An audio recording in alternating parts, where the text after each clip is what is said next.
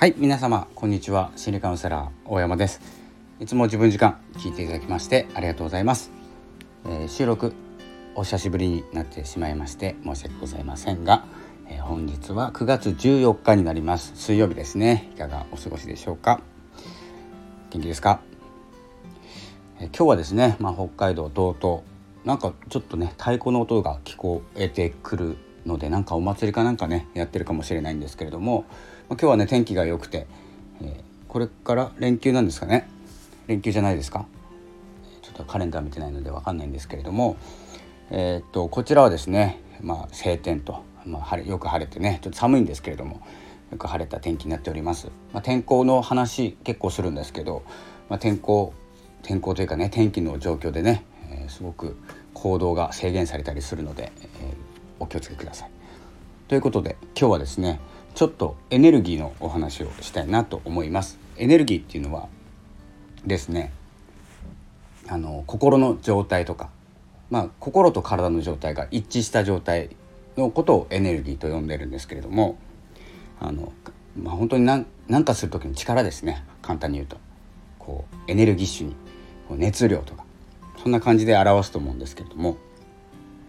あのゲームとかね漫画とかよくあの勉強以外に例えられること遊びと呼ばれること、まあ、今ゲームとかねもうお仕事になりますし漫画はね、うんと、何かにつなげないとお仕事にならないかもしれないんですけれども昔はねゲームばっかりしていたらとか漫画ばっかり読んでいたらっていう風な感じで言われていたことがあるんですけれどもすごく大事なことだと思っていて、まあ、今でも思うんですけどゲームをしていてね本当にそれをビジネスにするとかえー、何かを始めるとかっていうことじゃなければねただ遊んでいるだけかもしれないんですけれどもただ遊んでいるだけのエネルギーってすごく高いんですよ。すごくエネルギーがいい状態ですね気分がいい状態になるんですけど、まあ、たまにねイライラしたりすることもあると思うんですけどねゲームをやりたいことをやっていてこう対戦とかでねイライラしちゃったりするかもしれないんですけど基本的には楽しいことをやっている好きなことをやっているまあ、何かにつなげようという思いではなくて、えーと、今を楽しもうとする行動なんですね。漫画を読むとかもう本当に無駄に過ごすとか無駄に時間をかけるっていうことはすごくあの見た目はそんなに良くないんですけどエネルギー的にはすごくいい状態なんですよ。でその時間をですね、まあ、ずっと一日中使うのか1時間2時間に制限するのかっていうのは別としてあのその状態を知っておくっていうことがすごく大事なんですよ。自分のエネルギーはエネルギーっていうかねあの心の状態はどんな方法で回復するのかどんな方法を使えば、えーと、調整できるのか修復できるのかとかねいろいろなあの方法あると思うんですけれどもサウナに行くとかお風呂入るとかねあの美味しいものを食べるとか好きなことってたくさんあると思うんですけど疲れてる時ってなかなか思いつかなかったりするんですよ。で疲れてる時のエネルギーっていうのは、まあ、負のエネルギーって言って、まあ、落ちていくエネルギーなんですけどこれはねあの誰でもあって毎日落ちるんですよ。一日一日落ちていくんです。なのであのまあ簡単に言うとシャワーとかね、えー、お風呂とか入ってエネルギー状態その日のエネルギーの、まあ、エネルギーっていうのは結構何でも吸収するので情報とかね情報とか吸収して次のエネルギーにつなげていくっていう力になっていくのでなんとなく分かりますかね？この情報を結構こう通り入れてしまう。だから次につながっていく。何かを知ったから次行動したくなるとか、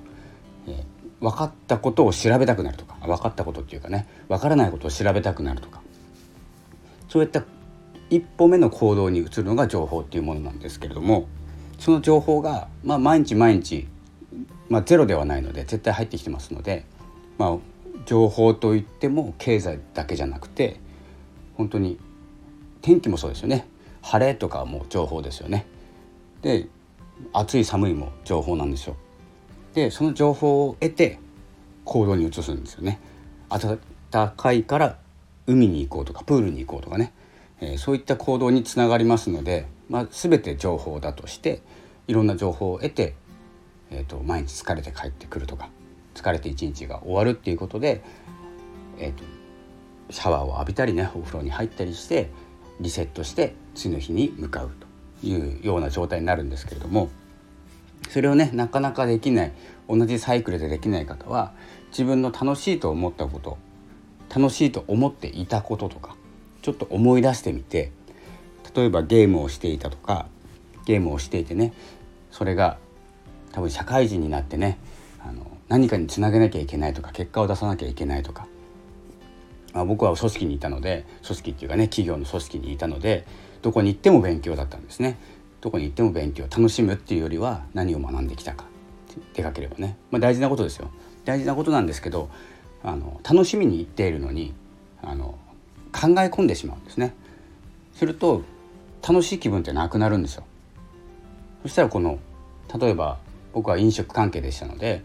ご飯を食べに行く。そしたらまあ一つぐらい学んで帰ってこなきゃ。と思ったらですね食べた食べたくないものを頼んだり、えーとま、勉強のためにね、まあ、素材は考えないんですけれどもどんな提供方法をしているのかとかどんな接客をしているのかとかね、えー、そういうことをね勉強してきたんですけれどもあの楽しくないんですよ基本的には。でお食事とか楽しい食事っていうのが楽しくないに変わるんですね。それエネルギー状態的には良くないことなんですよ。何も考えずに美味しい美味しいって食べた方があの身にはなってないし学びにもなってないかもしれないんですけれどもその方がエネルギーが回復するというかエネルギー上昇していくんですよ。であの学ばなきゃいけないって思うとなかなか苦しくなってしまう場合もあります。何か決められたこととか規則とかね縛られてしまうっていうことになってしまうのでエネルギー状態はあまり良くないので楽しむ時には楽しむというですね、えー、癖をつけるというか無駄だと思っていても時間がかかってね、えー、何にもならない無の時間ですね。本当に何ていうんですか？漫画読んでる時間とかあんまり意味はなくはないんですけど楽しいからね。意味はなくないんですけれども何かにつながるとか、えー、漢字の勉強をするとかね。そういうふうにはならないと思うんですけれどもただ楽しむ。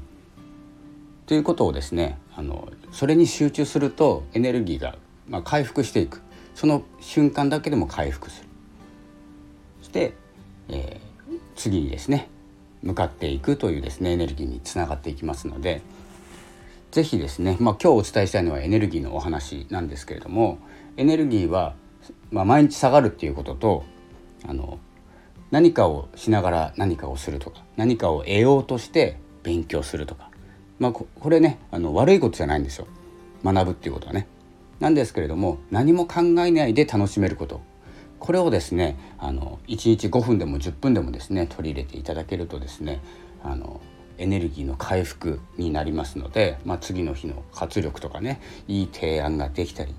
要はですね自分のパフォーマンスを上げなきゃいけないわけですから自分のエネルギーの状況状況っていうんですかね状態を確保するとか回復させる。そういうふうにですね、考えていただけるとエネルギーはどんどん回復していくというかですねその都度回復するっていうんですかね。回復したままになりませんので。で毎日下がるのはみんな一緒っていうことも覚えておいてほしいと思います。なので、えー、毎日シャワーを浴びる、まあ、お風呂入れなくてもねシャワーを浴びるっていうことと楽しむっていう時間を5分から10分取るということ。5分10分だったら取れると思うんですよ。時間なくてもね。なのでえー、そういったですね方法を取り入れながら、エネルギーをですね自分のパフォーマンスを上げるために使っていく、まあ、学ぶのもいいです。学んで楽しいのもいいし知らないことを知るっていうことに楽しみを得るでもいいんですけれどもすごく素晴らしいんですけどそんな素晴らしいことばっかりね毎日続けてられないと思うんですよ。疲れるんで。えー、ということでですね、えー、まあ、エネルギーの状態。最近ねあの、まあ、先週あのまだこちらのお祭りのお手伝いで2日間ね行かせていただいたんですけれども、えー、まあ疲れたんです。まあ得るものもたくさんあったんですけど、まあ、その時はね2日間楽しもうと思ってお手伝いをしながら、えー、こうライブとかねライブを見ながらとか花火を見ながらとかねお仕事をさせていただいたんですけれどもその時はもう、えーと、単発でしたので何かを得ようとかっていうことじゃなくてその場を楽しもうと思ってですね、えー、過ごすことができましたのでまずはですね、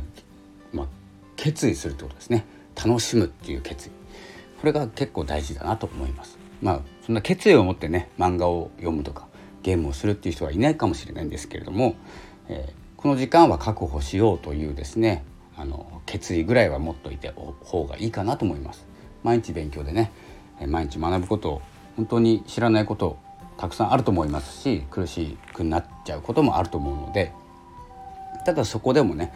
ご飯食べに行ったら今日は楽しむぞとか、えー、仕事話一切抜きで、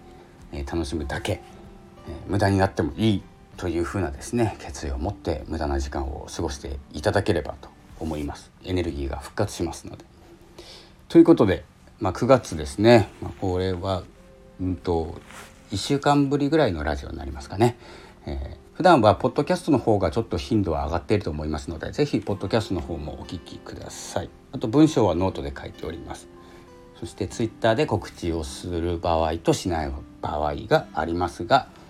えー、いろいろ発信していますので是非またよろしくお願いいたします。ちょっと長い話になってしまって申し訳ございません。